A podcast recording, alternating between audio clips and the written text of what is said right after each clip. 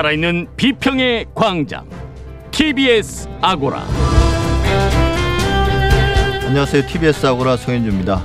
정경심 교수의 1심이 마무리됐습니다. 4년의 실형과 5억 원의 벌금. 미디어 광장에서는 지난해 9월부터 시작된 기소와 재판 과정 그리고 언론 보도를 정리해 보도록 하겠습니다.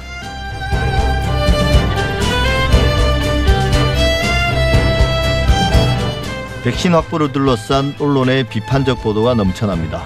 여름이 지나면서 특히 최근 한 달 사이 코로나19 관련 여러 상황들이 급변했기 때문인데요. 이럴 때일수록 언론은 좀 더 정확하고 완성도 높은 보도와 해설에 힘써야 합니다. TBS와 우리 언론의 백신 관련 보도와 논평, TBS의 창에서 짚어보겠습니다. TBS 아고라 지금 시작하겠습니다.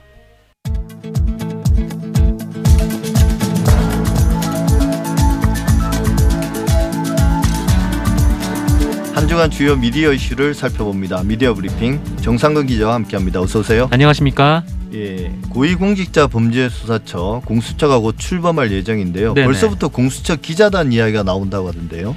네, 뭐 부처가 출범해봐야 어떻게 운영이 될지 알겠습니다만은 아마 각 언론사 법조 기자들이 공수처까지 맡을 가능성이 굉장히 좀 높은 상황입니다. 예. 이 그동안 뭐 부처 개편이 이루어지면 뭐 자연스럽게 그래 왔는데 이 기자단이라는 법적 근거 없는 임의 조직이 이 새로 생기는 공수처까지 출입하면은 뭐 생기는 문제가 상당할 것이다. 좀 벌써부터 예. 좀 이런 우려가 나오고 있습니다. 어, 일단 이 기자단의 특성상 이 행정부처의 공보 활동을 좌우하려 할 가능성이 높은데 어, 기자단에 속한 기자들에게만 자료를 배포한다든지 또 이제 공무원들에게 이제 기자단만 접촉을 하라라는 식으로 얘기를 한다든지 그렇게 이제 그 장벽을 치겠죠. 네, 뭐 실제로 지금 정부 부처에서 그렇게 기자단이 운영이 되고 있으니까요. 정부 부처는 뭐 상주 기자단만 챙기는 것이 이 본인들 입장에선 또 편하기도 하고 또 눈치도 그 기자단한테 보여서 그러니까 법조 기자단, 그러니까 출입 기자 제도가 갖고 있는 병폐가 이 고스란히 공수처에도 적용되는 거 아니냐 좀 이런 우려가 있습니다. 예, 사실 법조 기자단에 대한 문제 제기가 지난 1년간 꾸준히 있어 왔는데요. 네네. 그래서 공수처 기자단 그리고 법조 기자단 이게 합쳐지니까 말만 들어도 약간 거부감이 들긴 합니다. 네네. 그래서 이제 이에 대한 선제적인 비판도 많이 나오고 있다던데요. 네, 맞습니다. 어, 미디어오늘 편집국장 출신인 김종배 시사평론가의 지적에 따르면 이 기존 법조기자단이 그대로 공수처를 출입을 할 경우 이 상호 견제 시스템 구축이라는 이 공수처 설립 취지가 흔들릴 수도 있다라고 예. 얘기를 했습니다. 무슨 말이냐면 이 대검찰청 일진 출입 기자의 지휘를 받는 이 법조 기자가 공수처를 맡을 가능성이 있는데 어 그러면 이 검찰과 공수처발 이슈를 보도하는 모든 과정에서 이 언론사별로 별로 차이도 느낄 수 없는 보도가 나올 것이고 또 상호 견제 시스템이 왜곡돼서 전달되거나 또 여론 지형의 편향에 영향을 줘서 이 판세를 좌우할 가능성이 높다라는 얘기입니다. 예, 그런데 사실 공수처 기자단을 만들면 네. 결국 그 기자들은 법조 기자 경험이 있는 기자가 될 수밖에 없잖아요. 네네 그렇죠. 예, 그래서 공수처만이라도 사실 기자단을 운영하지 말고 혹은 인정하지 말고 네. 개방형 브리핑 시스템을 도입해야 된다. 그런 목소리가 높지 않을까요? 네, 뭐 새로 만들어지는 조직이니까 아예 모든 것을 다 새롭게 한번 갖춰보자라는 그런 주장입니다. 만들어 놓으면 이게 안 없어진단 말이죠. 그렇죠. 이 없애는 게 정말 어려운데 어, 사실 이 기자단을 없앤다라고 하는 게 뭐 기자의 취재를 막는다는 의미로 언론이 좀 보도를 하고 있어서 좀 언론 탄압 아니냐 좀 이렇게 보실 분들은 계실 텐데 어, 사실 실상은 좀 그렇지가 않습니다. 그러니까 지금은 이제 출입 기자단의 허락을 받은 매체만 출입 기자단에 가입을 하고 또 해당 부처를 취재를 할 수가 있는데 어, 기자단에 속하지 않은 기자들도 좀 자유롭게 오가면서 어, 해당 부처를 취재하도록 하자라는 게 이 개방형 브리핑제의 취지입니다. 그렇죠. 음, 지금은 이제 부처에 가도 이 출입 기자단에 속하지 않으면은 앉을 자리도 없거든요. 그러니까 세금으로 만들어진 행정부처 사무실을 어, 민간 기업 직원들이 이 기자실이란 이름으로 이 법적 근거 없이 독점하고 있는 상황인데 그게 이제 실제로는 정보를 제공하지 않는다는 게 가장 큰 문제 아닙니까? 맞습니다. 편의 문제도 편의 문제인데 뭐 정보 제공이 안 되는 뭐 그런 측면이 있는데 이게 보도 자료를 가서 이제 신청을 하더라도 기자단의 허락이 있어야 이 보도 자료를 보낼 수 있다라고 얘기하는 부처도 있는 등 이 기자단의 정보 독점 문제가 심각합니다. 뭐 그러다 보니까 이 출입이 안 되는 기자들 같은 경우에는 뭐 이렇게 보도 자료 하나 도 좀 메일 서비스 하나도 이제 받아보기가 좀 어려운 것이 현실이고 이 취재를 하는데 굉장히 좀 어려움과 불편함을 겪어야 되는 그렇죠. 혹시. 질문이 있어도 기자단에게 문의하라 그러고 그런 일들이 계속 반복되어 왔습니다. 근데 공수처 준비단은 이런 여론에 대해서 어떤 입장을 가지고 있습니까? 뭐 아직 논의한 바 없다라는 입장인데요. 이 공수처 준비단 관계자가 이 미디어오늘과 인터뷰에서 뭐 아직 내부에서 논의한 적이 없다라면서 향후 출범 후에 공수처 출범 후에 구체적으로 결정된 사안이다 이렇게 얘기를 했다고 합니다. 예, 결정되는 과정에서 좀 여론의 힘을 모아야 되지 않을까 싶습니다. 네, 두 번째로 그 조 바이든 미국 대통령 당선인이 페이스북과 같은 그런 인터넷 플랫폼에 대해서 책임 강화를 요구할 계획이라고 하던데요. 네, 이 바이든 당선인은 통신 품위 유지법 230조 개정을 시사를 한바 있습니다. 아, 이 법이 무슨 내용이냐면 어, 유튜브나 페이스북 같은 그러니까 이용자들이 만드는 콘텐츠를 제공하는 플랫폼 이 사업자들이 예. 이 자사 해당 서비스 내의 콘텐츠에 어, 책임을 지지 않는다라는 내용입니다. 어 근데 바이든 당선인이 이 조항을 고쳐서 만약에 이제 유튜브 내에 콘텐츠가 문제가 있으면 그 유튜브에 또 이 페이스북 콘텐츠에 문제가 있으면 이 페이스북에 책임을 부과하겠다라는 건데요. 이 바이든 당선인은 지난 미국 대선 당시에 어, 페이스북이 이 통신품위 유지법 230조를 이용해서 이 부정선거 의혹 같은 이 가짜 뉴스 확산을 방조했다라며 해당 조항 개정을 적극 공언한 바가 있습니다. 예, 사실 이게 우리나라와 좀 직접적으로 관계가 되는 거는 그동안 그 우리나라뿐만 아니라 이제 유럽의 경우도 네네. 미국의 플랫폼 기업들 이제 혹은 콘텐츠 기업들이 어 상당히 많은 돈을 벌어가지만 그에 대한 책임을 지지 않는다. 그 일차적인 책임의 이제 가장 중요한 부분 중에 하나가 세금 문제인데요. 네, 이 맞습니다. 문제가 해결될 수 있는 단초는 되겠네요. 어 그렇습니다. 뭐 유튜브나 넷플릭스 같은 이 글로벌 OTT 플랫폼 업체 그리고 자국 통신사 간 망사용료 분쟁이 뭐 각국에서 심화되고 있는데, 그러니까 넷플릭스 같은 경우는 그 우리나라 통신망을 이용해서 사람들이 접속을 하잖아요. 예. 접속을 하고 또 넷플릭스에만 이용료를 내기 때문에 이 넷플릭스는 천문학적 요금을 그 돈을 벌고 있는 반면에 어, 정작 그 망을 까는데 이제 통신사들이 돈을 주지 않았습니까?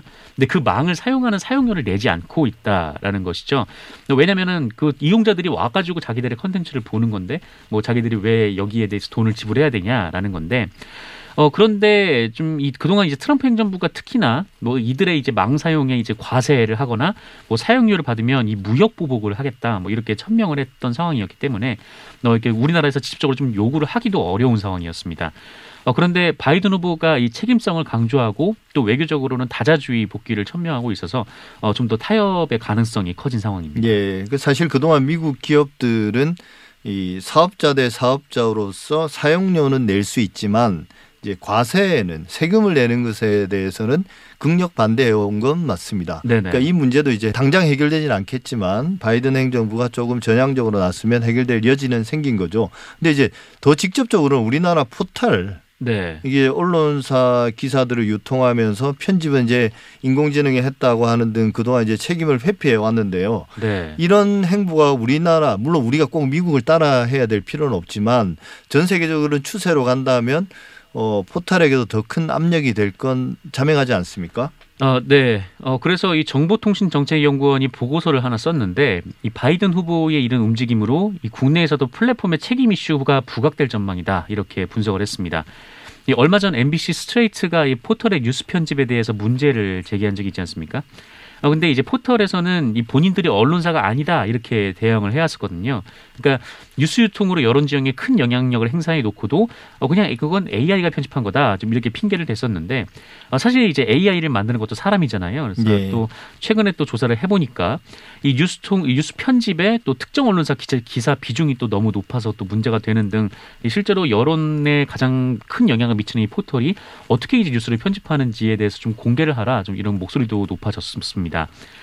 어, 이 논란이 이어지자 이 김종민 더불어민주당 최고위원이 그 이번 주에 TBS 김어준의 뉴스공장에 출연을 했는데 뭐 포털은 이미 언론이 돼 있지 않냐 이 가짜 뉴스 또는 편파 보도가 쏟아져서 어, 또 들어, 포털에 들어가게 되면 온 국민이 피해자가 되는데 여기에 대한 규제는 없다 이렇게 주장을 한 바가 있습니다. 예, 마지막으로 이재용 삼성전자 부회장 재판이 이제 막바지를 향해서 달려가고 있는데요. 네네. 그 재판의 쟁점이 네. 사실 그동안 오랜 기간 재판을 거쳤고 대법원 판결까지 파기환송심이 나왔기 때문에 네. 어그 관련한 쟁점들은 거의 사실은 해소된 상황인데 그렇습니다. 새롭게 이제 삼성이 이 파기환송심을 준비하면서 내세운 게 준법감시위원회예요. 네. 이게 쟁점이 되고 있다고 그러던데요. 아, 네, 그렇습니다. 이, 말씀하신 대로 이 재판의 핵심은 그 이재용 삼성전자 부회장이 이 경영권 승계라는 목적을 위해서 박근혜 전 대통령과 최순실 씨 등의 뇌물을 줬는지 여부입니다.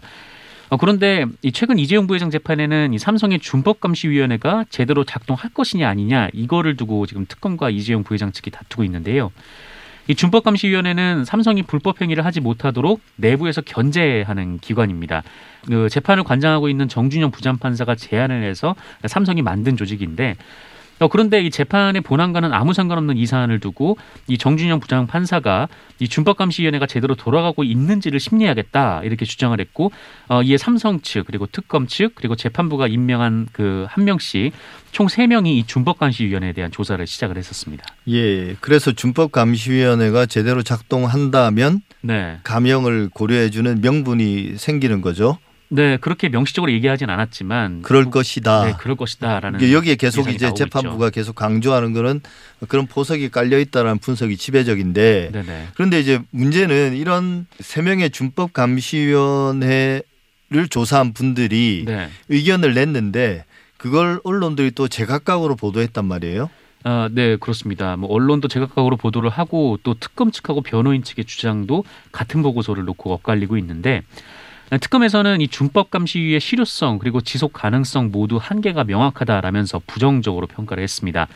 이 반면에 삼성 측 변호인단은 종전보다 실효성이 강화됐고 또 지속성도 기대할 수 있다라면서 삼성 측의 진정성이 확인됐다 이렇게 주장을 하고 있습니다. 어, 심리의 핵심은 이 준법감시위원회가 최고 경영진의 경영권 승계 관련 위법 행위를 예방 감시할 수 있는지 여부인데요. 18개 보고서 항목 중에 9개 항목이 이와 관련된 겁니다. 예. 어, 그리고 결과를 보면 모두 미흡하다라는 결론이 나오긴 했는데 이 총수와 관계사 주주 등의 이익이 충돌할 때 이 총수 이익과 무관하게 의사 결정을 할 수 있느냐라는 항목에는 심리위원 두 명이 의견을 내지 않았고 한 명은 제도적 장치 등 대책이 없다 이렇게 결론을 냈고요. 어, 그리고 경영권 승계 관련 위법의 재발을 방지하는 방안도 점검 대상이었는데 이 준법감시위원회는 그 위법 행위를 유형화해서 정리하거나 또 이에 따른 평가 점검 항목도 검토하지 않았다 이렇게 지적을 했습니다. 어, 사실상 허울뿐인 조직이라는 것이 특검 측의 주장입니다. 예, 특검 측의 주장과 변호인 측의 주장이 상반된 건 충분히 이해가 됩니다. 네네. 그리고 이제 뭐 일종의 검사와 변호인의 관계니까. 네. 근데 이제 그 중에 추가적으로 재판부가 지정한 강일원 전 네, 헌법 재판소 맞습니다. 재판관이죠.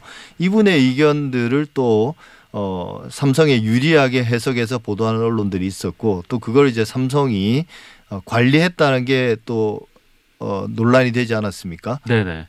어 근데 뭐 결론적으로 보면 이 세 명의 평가위원들의 평가가 대체로 이제 미흡하다라는 평가는 동일합니다. 예, 예.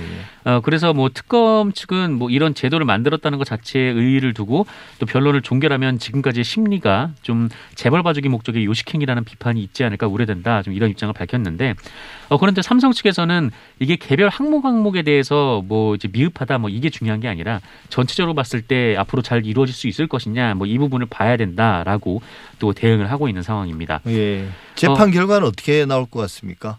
네, 뭐 재판 결과는 나와봐야 알겠지만 이 사실 그동안 이제 정준영 판사가 이 준법감시위원회 설립을 뭐 주문하기도 했고 또 어, 설립된 이후에 평가가 상당히 후했던 것으로 전해지고 있어서 예. 어또 그 좀 뭐라고 할까요? 이 이재용 부회장의 재판 결과가 좀 그 감옥에 가지 않는 방향으로 나오는 거 아니냐 좀 이런 의견들이 좀 있습니다. 그래서 예. 보통 이제 재벌 회장들에게 뭐 징역 3년에 집행유예 5년 이렇게 사무법칙이라고 해가지고 예. 이것이 이제 적용이 됐었는데 또 이런 것이 적용되는 거 아니냐라는 목소리도 있습니다. 예, 미디어 부핑 잘 들었습니다. 지금까지 정상근 기자와 함께했습니다. 감사합니다. 고맙습니다.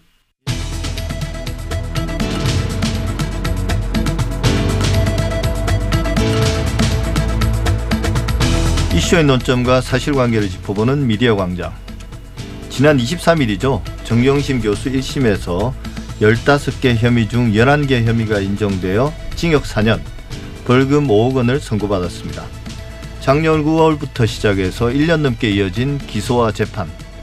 정경심 교수 측은 다음날 바로 항소했는데요. 일단 제1장은 막을 내렸습니다.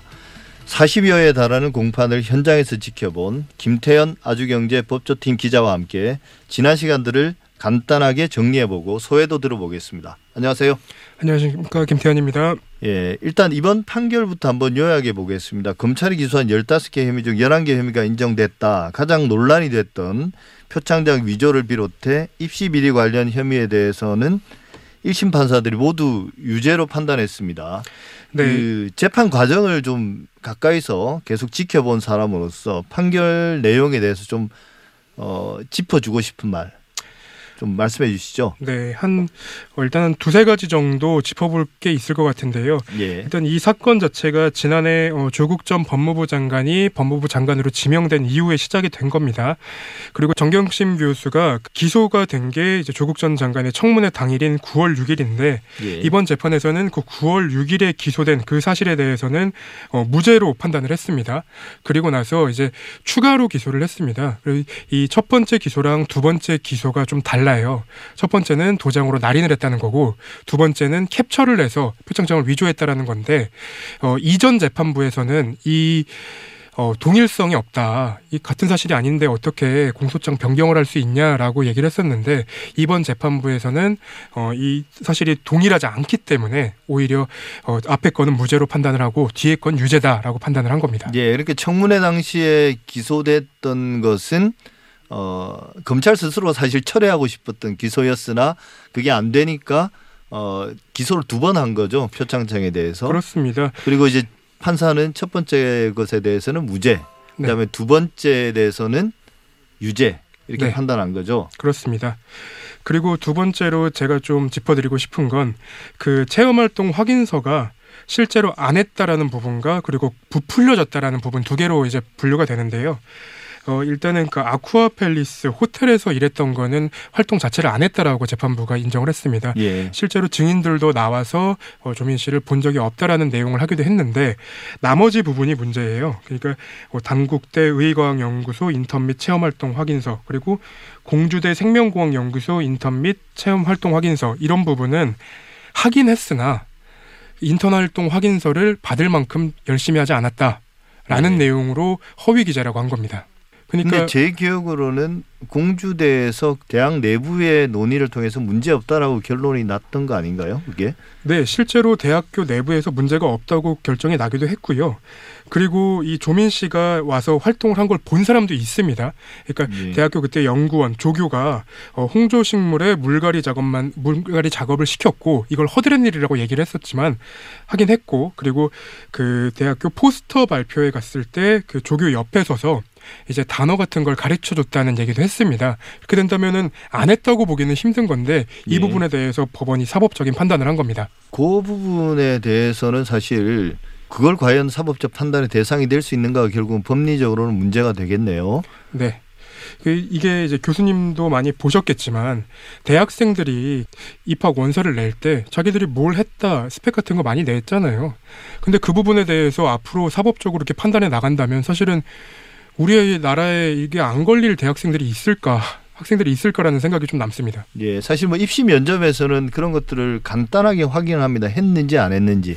근데 얼마나 성실하게 했는지는 그런 것까지 다 체크하기에는 사실 면접 시간이 너무 짧죠. 그렇죠. 예.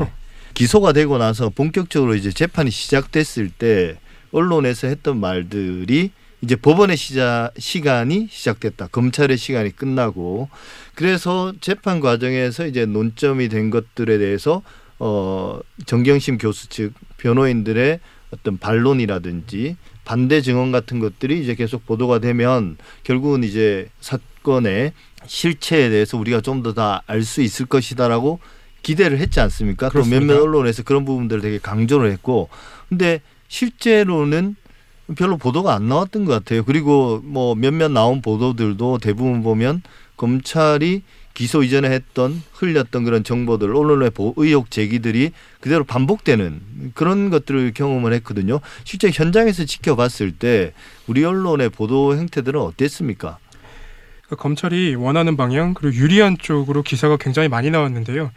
이게 보도가 많이 안 된 한 세 가지 장면들이 있어요. 저 제가 파, 어, 그 목격한 첫 번째는 판사가 편향적인 부분이 있었는데 어, 정경심 교수한테 굉장히 유리한 부분을 말한 사람들에 대해서는 굉장히 다그치거나 화를 내는 경우들이 있었습니다. 예. 뭐 예를 들면 제가 기억나는 게 헤어 디자이너가 있어요. 근데 이분이 어, 검찰이 얘기하는 부분에서 자기가 생각하는 것과 굉장히 다른 부분이 있으니까 검찰의 말을 검사의 말을 끊고 답변을 하려고 했습니다. 근데 판사가 증인 지금 검찰 말 검사 말 끊지 말고 다 들은 다음에 대답하세요라고 화를 냈어요. 예. 그리고 오촌조카 조범동 씨 같은 경우에는 모르는 부분에 대해서 모른다고 얘기를 했는데 보통 일반적으로 다른 증인들한테는 모르면 모른다고 하라고 하거든요. 예. 근데 이 조범동 씨에 대해서는 모른다고 하는 것도 위증이다 라고 얘기해가지고 상당 압박이네요. 예, 그래서 나중에 조범동 씨가 제가 정말로 기억이 안 나는데 이거 어떻게 대답해야 되나요? 판사한테 물은 경우도 있었습니다. 예.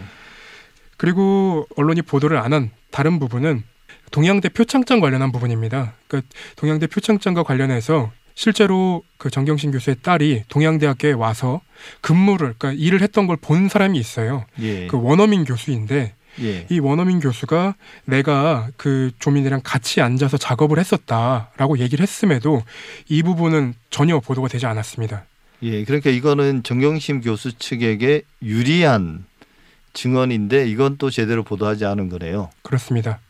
근데 오히려 그 굉장히 보도가 많이 된 것들도 있어요. 그러니까 검찰 측 증인 중에 최성애 전 동양대학교 총장 같은 경우에는 말이 바뀌는데도 예. 바뀌었다는 얘기가 보도가 안 됩니다. 그냥 정말로 표창장 뭐 결제 내가 안 한 내 결제를 안 한 표창장이 나간 적이 없다라는 부분을 기정사실화해서 보도를 많이 했고요. 예. 그리고 이에 대해서 반박 그 변호인이 반박을 했음에도 그 반박한 내용은 거의 나가지 않았습니다.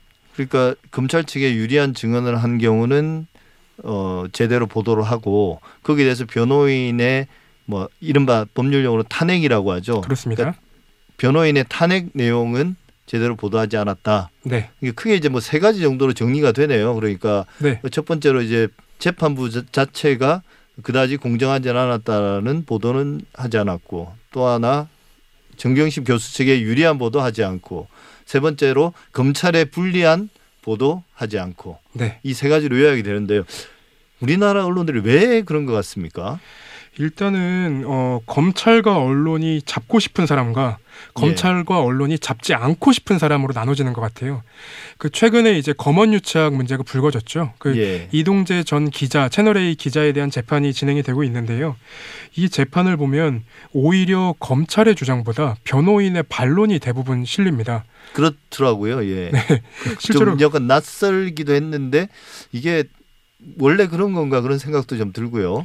그렇습니다. 그래서 저희가 기사를 한번 썼었는데 그 반론권에 대한 기사를 좀 썼었어요. 예. 근데 이 반론권이 도대체 그 기준이 뭔가 그러니까 권력을 갖고 있는 사람한테는 반론권을 주고 권력이 없는 사람한테는 반론권을 안 주는 건가라는 좀 생각이 들더라고요. 예. 더더군다나 이제 그 어, 검언유착 의혹과 관련된 경우는 채널A 전 기자죠. 그러니까 언론도 걸려 있고 또 검찰도 걸려 있고 또 이제 검찰도 또 나뉘는 거죠. 그- 그렇기 때문에 더더욱 보도가 되지 않고 오히려 이제 의혹을 받는 사람들의 입장이 더 과도하게 보도된 게 아닌가 그렇게 싶은데요. 그 검언유착 그 보도와 관련해서는 사실 저희가 뭐 우스갯소리로 얘기합니다만 대검찰청과 중앙지검 이 따로인 것 같다. 그러니까 두 개의 검찰이 있는 것 같다라는 예. 얘기를 합니다. 긴 시간이 흘렀는데 김태현 기자 한 40여 회에 걸친 공판 과정을 다 참여해서 되게 고생도 많이 했을 것 같은데요.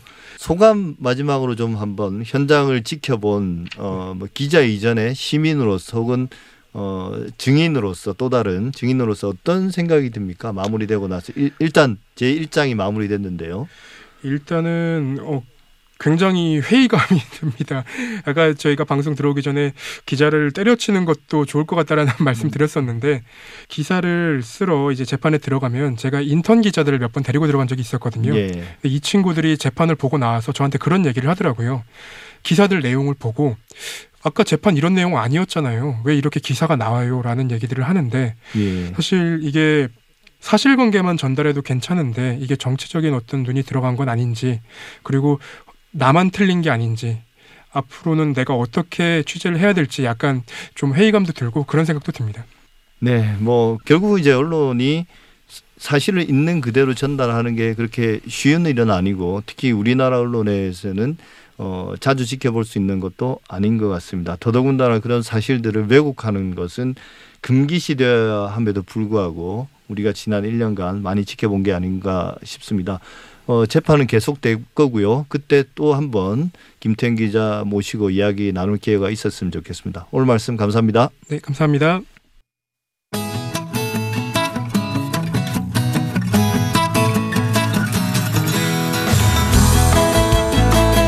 TBS 아고라에서 전해드리는 시민의 말씀입니다. 시민의 말씀은 문자나 TBS 모바일 앱을 통해 시민들께서 보내주신 의미 있는 댓글을 모아 전해드리는 시간입니다. 이번 주 소개해드릴 프로그램은 TBS 라디오의 간판 프로그램이자 최장수 프로그램인 배칠수 박희진의 9595쇼입니다. 매일 낮 12시 11분부터 오후 2시까지 청취자들을 그야말로 웃고 울게 만드는데요. 멀리 해외에서도 9595쇼를 청취하는 분들이 많다고 합니다. 아이디 ANWCA 쓰시는 분은 여기 캐나다는 지금 밤입니다. 재치 있는 입담과 멋진 음악으로 하루를 멋지게 마무리합니다. 9595쇼가 있어서 행복합니다 하셨고요. 또 정진혜님은 이 오늘도 한참 웃다가 노래를 들으며 울었습니다. 노래가 정말 감동이네요.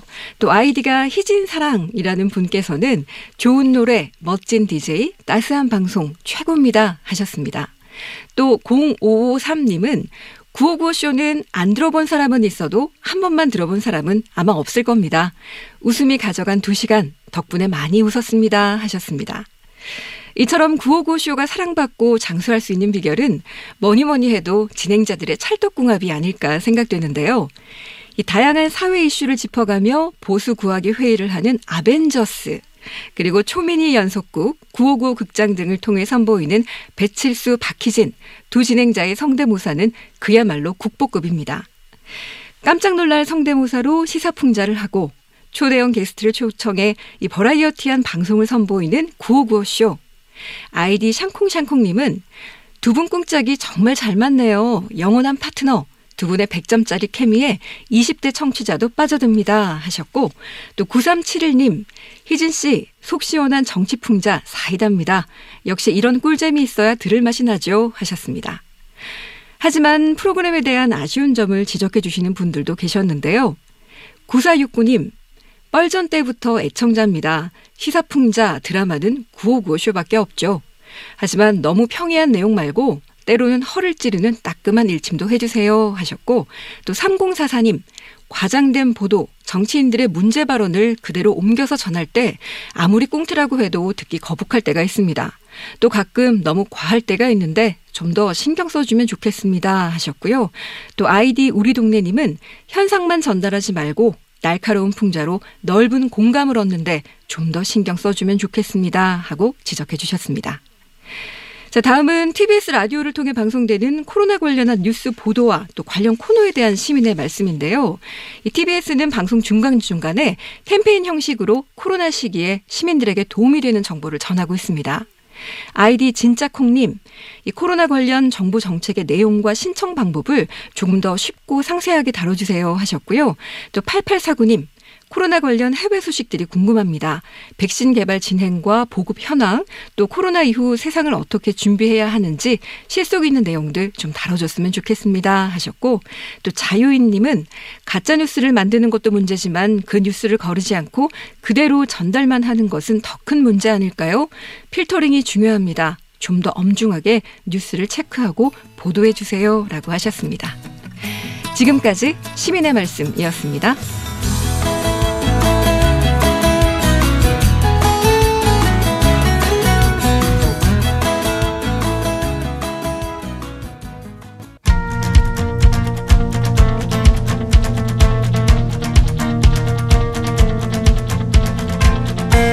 시민의 방송 TBS가 지난 한 주간 주목했던 이슈를 살펴보고 TBS를 포함한 우리 언론이 나아갈 방향을 함께 고민해보는 시간입니다. TBS 창 코로나19 3차 유행이 좀처럼 억제되지 않으면서 국민들의 불안감도 계속 커지고 있습니다. 그런데 이른바 K방역과 백신 수급 상황에 대한 논란 그리고 이에 대한 언론 보도도 넘쳐나는데요. 오늘 이 문제 한번 살펴보겠습니다. 김준일 뉴스톱 대표 나오셨습니다. 어서 오세요. 예, 안녕하세요. 예, 일단 최근 상황이 좀 급변했지 않습니까? 불과 한 2, 3주 만에. 그래서 이제 이런 보도들도 쏟아지고 논란도 커지고 있는 것 같은데요. 사실 관련해서는 오래 논의들이 있었죠. 지난 여름부터 최소한. 예. 예, 이 맥락 이해 차원에서 지금까지 과정을 한번 좀 정리해 주시죠. 예, 이제 백신을 도입하는 얘기는 뭐 이제 올 여름부터 사실 있었습니다. 예. 그래서 당시에 다만 이제 백신이 언제 개발될 것이냐 자체도 좀 불투명한 상황이었어요. 그리고 주로 이제 얘기가 나왔던 게 화이자 모더나 이런 회사들인데 이게 메신저 RNA 방식이거든요. 그래가지고 직접 이제 그 RNA 단백질을 인체에 주입해가지고 항체를 만드는 방식인데 이게 기존의 백신 그 우리가 쓰던 뭐 사백신, 생백신 넣는 방식하고는 굉장히 다른 예. 방식이에요. 한 번도 해본 적이 없는 방식입니다. 그러니까 이게 안전하냐? 그리고 이게 좀 정말 효과가 있느냐 이런 논란들이 상당히 있었어요. 그래서 당시에 이제 여름쯤에는 정부가 굉장히 방역을 잘하고 있는 상황이었고 안전성에 대한 우려들이 있었기 때문에 정부가 좀 다른 나라들 접종을 하는 것을 지켜보면서 우리가 해야 된다라는 그런 스탠스였고 전체적으로 사회도 우리 한국 사회도 그거에 대해서 좀 긍정적이었어요. 워낙 이제 백신의 안정성에 대한 우려가 있었으니까. 근데 이제 이게 하반기 지금 11월, 12월 들어오면서 한국에서도 약간 확진자가 늘면서 백신을 빨리 확보해야 되는 거 아니냐라는 예. 것들이 이제 얘기가 나오면서 이제 좀 이제 상황이 이렇게 된 거죠. 그래서 지금은 조금 백신을 제때 확보하지 못했다라는 것에 좀 언론 보도가 많이 초점이 맞춰져 있는 그런 상황입니다. 예, 그러니까 방금 말씀하신 것처럼 8월, 9월 상황하고 지금 한 두세 달이 흐른 지금 12월 상황 상당히 다르기 때문에 물론 상황 논리로 모든 걸 다 우리가 정당할 수는 없고 또 누군가를 또 싸잡아 비판할 수도 없지만 어쨌든 상황이 많이 바뀌었고 백신 관련된 상황도 말씀하신 것처럼 급변했지 않습니까? 불과 뭐 몇 달 사이에 이제 이게 개발이 되니 안 되니 효과가 있니 없니 이런 이야기가 나왔지만 임상에 실패했니 뭐 이런 이야기가 있었지만 뭐 그 사이에 급속하게 몇몇 어 제약 회사들이 백신을 실질적으로 개발하고 대량 생산에 들어감으로써 지금 이제 논란이 시작됐다고 볼 수 있는데요. 어 일단 기본적으로 거기에 대해서 말씀하신 것처럼 어 사실 지난 8월 9월 그때부터 3차 대유행을 유행에 대비해야 된다. 이번 겨울을 잘 어, 견뎌내야 된다 이런 지적들도 있었고 그때도 이미 이제 백신의 필요성을 주장한 전문가들도 분명히 있었단 말이죠. 예. 그런 의미에서 이제 정부가 어, 지금 말하는 것처럼 내년 2, 3월에나 처음 접종을 시작할 것이다. 음. 아, 그걸 위해서 이제 어, 백신 확보하겠다. 그래서 이제 뭐 이번 주에 어, 얀센과 어, 화이자와 이제 어, 계약을 했고 내년 2분기와 3분기에는 접종을 시작할 것이다 이렇게 밝히기도 했는데요. 일단 우리 언론이 지적하는 문제 말씀하신 것처럼 늦어도 너무 늦었다. 음. 어, 이런 지적들이 이- 이어지는데 어, 그런 어떤 보도들에 대해서 한번 일단 한번 짚어주시죠. 눈에 띄는 보도. 예. 백신을 확보 잘 못했다라는 비판 보도에 대해서 모두가 다 문제가 있다라고 볼 수는 없어요. 어쨌든 예. 정부가 뭐 전 세계에서 제일 잘했다 볼 수도 없고 약간 아쉬운 뭐 대응이 있었기 때문에 다만 이제 문제들 되는 보도들이 있다라고 하면은 일단 어이 백신 보도에 있어서 특히 이제 방역 보도에 있어서 중요한 부분은 사실관계 기초를 했느냐. 그리고 기준이 비교하는 기준이 동일했느냐라는 예. 부분을 좀 어, 지적을 해야 될 것 같아요. 근데 이제 대표적인 것이 그런 거예요. 그 뭐 조선일보 이제 개별 보도를 좀 말씀드리면 조선일보에서 자크 아딸리라는 어 프랑스의 철학자를 인터뷰를 했는데 예. 백신을 확보 못했다고 끔찍한 일이다. 한국은 이렇게 제목을 뽑았어요. 자크 예. 아딸리가 말한 거. 근데 조선일보 기자가 질문을 한 내용은 한국은 백신을 확보를 하지 못했다라고 하니까 자크 아딸리가 그런 정말 사실이냐 그게 그게 맞냐 그게 사실이라면 정말 끔찍한 일이다라고 했는데 처음부터 어 사실관계가 틀린 거죠. 그러니까 어쨌든 뭐 부족하게 보일 수는 있을지언정 백신을 확보했고 상당히 이제 어느 정도 확- 확보하고 있는 상황인데 그런 식으로 의도적으로 제목을 뽑기 위해 정치적인 좀 공격을 하기 위해 그런 그 무리한 보도들이 있었다라고 볼 수가 있겠고요.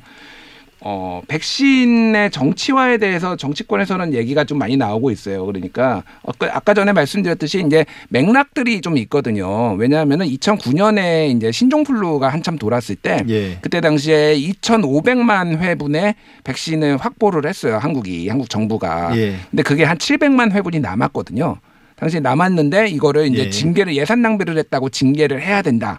이런 논의들이 굉장히 많았단 말이에요. 당시에. 예. 그러니까 이게 예. 치료제가 개발되면서 타미플루라는 음. 치료제가 개발되면서 그거 그냥 아예 다 필요가 없어졌던 거죠. 그 당시에 그렇죠. 그 신종플루 예, 예. 같은 경우는 그래서 이제 그때 당시에 국정감사에 불려 나가고 질병관리본부 뭐 임원 그 간부들이 막 이러면서 이제 공무원들이 또 이번에도 백신을 확보했다가 미리 확보했다가 이거 다 만약에 부작용이라도 있고 다 폐기해야 되면은 다 예. 징계받는 거 아니야? 약간 이런 것들이 있었단 말이에요. 사실 그런 예. 기류가 있어서 그거를 이제 저 감사원에 질병관리본부에서 확인을 무례를 한 게 이거 백신 확보해도 괜찮겠냐? 그게 11월 23일이고 예. 확답을 받은 게 27일이에요. 예. 근데 그 타이밍에 그 1, 2주 사이에 기류가 확 바뀐 거죠. 그러니까 특히 이제 11월 중순부터 해서 왜냐하면 11월 17일 날 어, 박능호 보건복지부 장관이 어, 모더나나 화이자 쪽에서 우리한테 구매해 달라고 요청이 들어왔다 이런 또 기자회견을 했었거든요. 그때는 그랬었죠. 예, 그때는 또. 근데 그 열흘 한 2주 사이에 기류가 확 바뀐 거예요. 그래서 그러니까 가불 관계가 바뀐 거잖아요. 예, 예. 그래서 물론 이제 결과적으로 보면은 좀 아쉬운 부분이 있는데 이런 맥락들이 사실은 좀 있거든요. 근데 이거에 예. 대해서 또 이제 또 약간의 일종의 이중자 때처럼 또 막 이제 될 수가 있는 거죠. 그러니까 예. 또 그- 만약에 막 확보를 했는데 문제가 있었으면 또 왜 이런 식으로 예산 낭비했느냐 이렇게 또 지적이 나올 수가 예. 있는 거거든요. 예. 그 관련해서 그 중앙일보 기사가 또 흥미로운 게 있었는데요.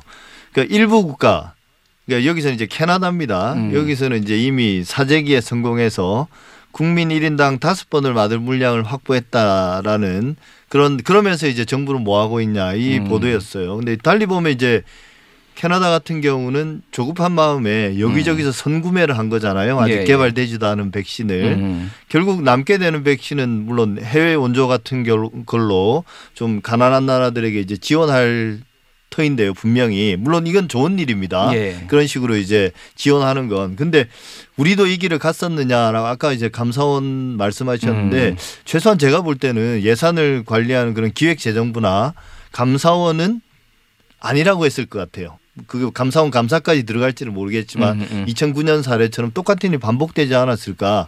근데 어쨌든 언론 보도가 이어지면서 감사원이든 혹은 정부든 청와대든 그 압력을 받고 그래서 아 이거 급하게 됐구나 빨리 구매해야 되겠 구나 그 긍정적인 작용을 한 것이라고 또 볼 수도 있는 거 아니겠습니까? 그러니까 지금 이제 서구에서 지금 맡고 있는 나라가 백신을 지금 영국, 미국, 캐나다 그리고 중국, 러시아 이렇게 5개 다섯 개 국가밖에 국가밖에 없어요. 현재 백신을 네. 직접 맞고 있는 나라가. 근데 그 나라들이 맞는 게 대체적으로 모더나, 화이자 그리고 중국은 자체 시노백 그리고 프- 어, 러시아는 자체 백신 뭐 이런 거거든요. 스푸트니크 예, 뭐 예, five인가? 스푸트니크. 예. 그러니까 당시에는 여름이나 가을쯤에는 모더나나 화이자가 가장 먼저 FDA 승인을 통과할지 아무도 몰랐습니다. 예. 그 당시에는 그게 결과적으로 아스트라제네카나 우리가 확보한 얀센이 조금 더 승인이 늦게 나버리게 된 거예요. 근데, 예, 근데 만약에 원래는 원래는 그 아스트라 제네카 백신이 가장 앞서가는 걸로 평가를 받았지 예. 않습니까? 근데 이제 임상 결과에서 약간의 이제 데이터에서 문제가 생기면서 좀 보류가 됐긴 했지만 어쨌든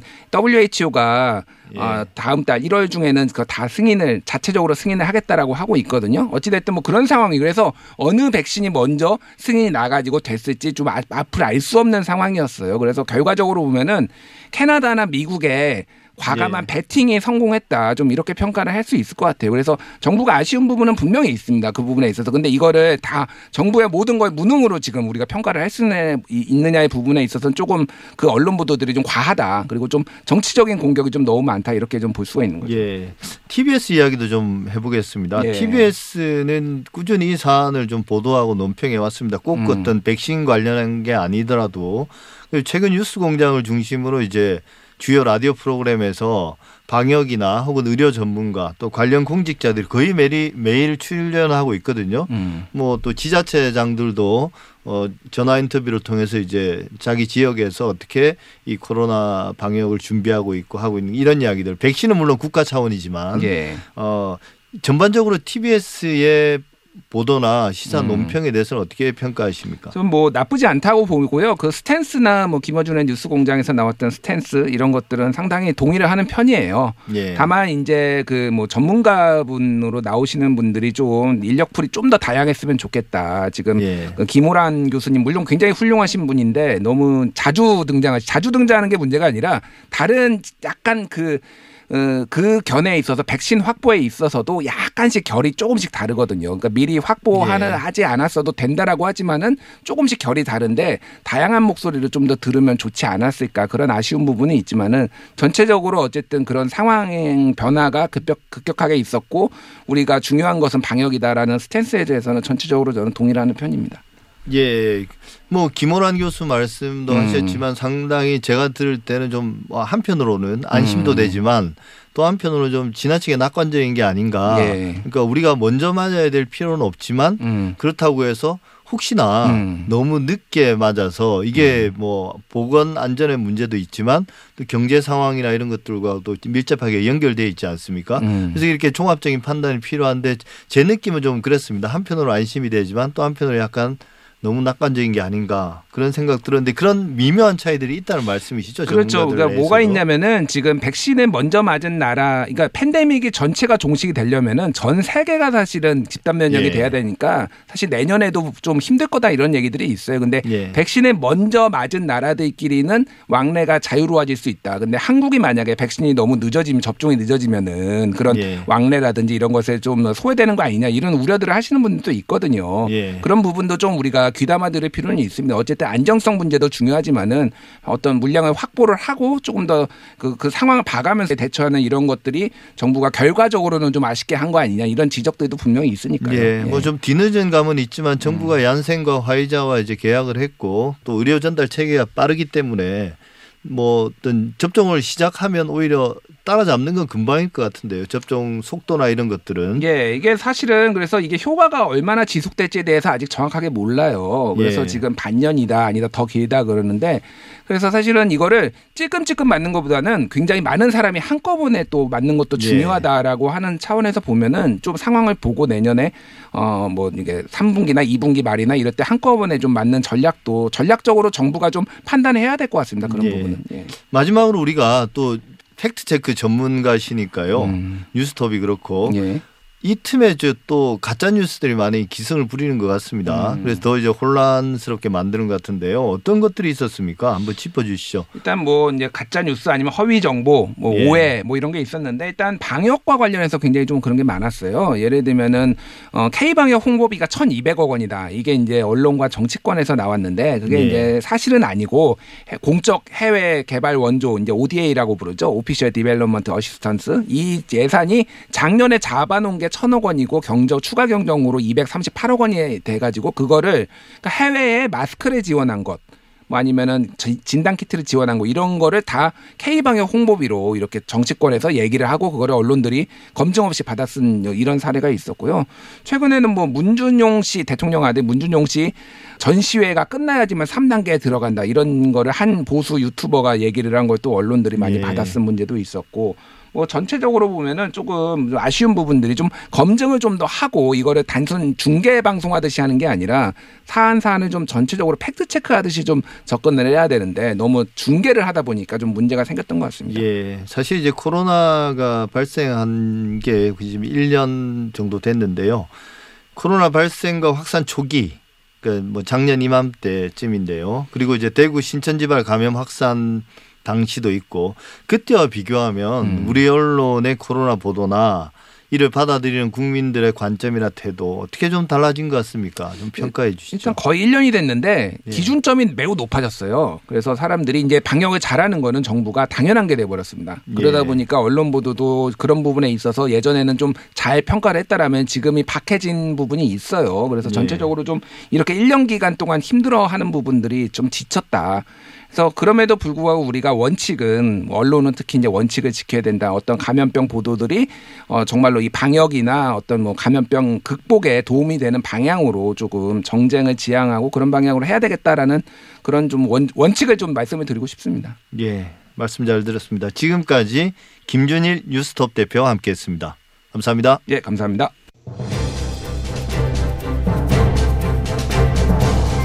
TBS 아고라 오늘 준비한 내용은 여기까지입니다. 저는 다음 주 토요일 오전 8시 6분에 다시 찾아뵙겠습니다. 감사합니다.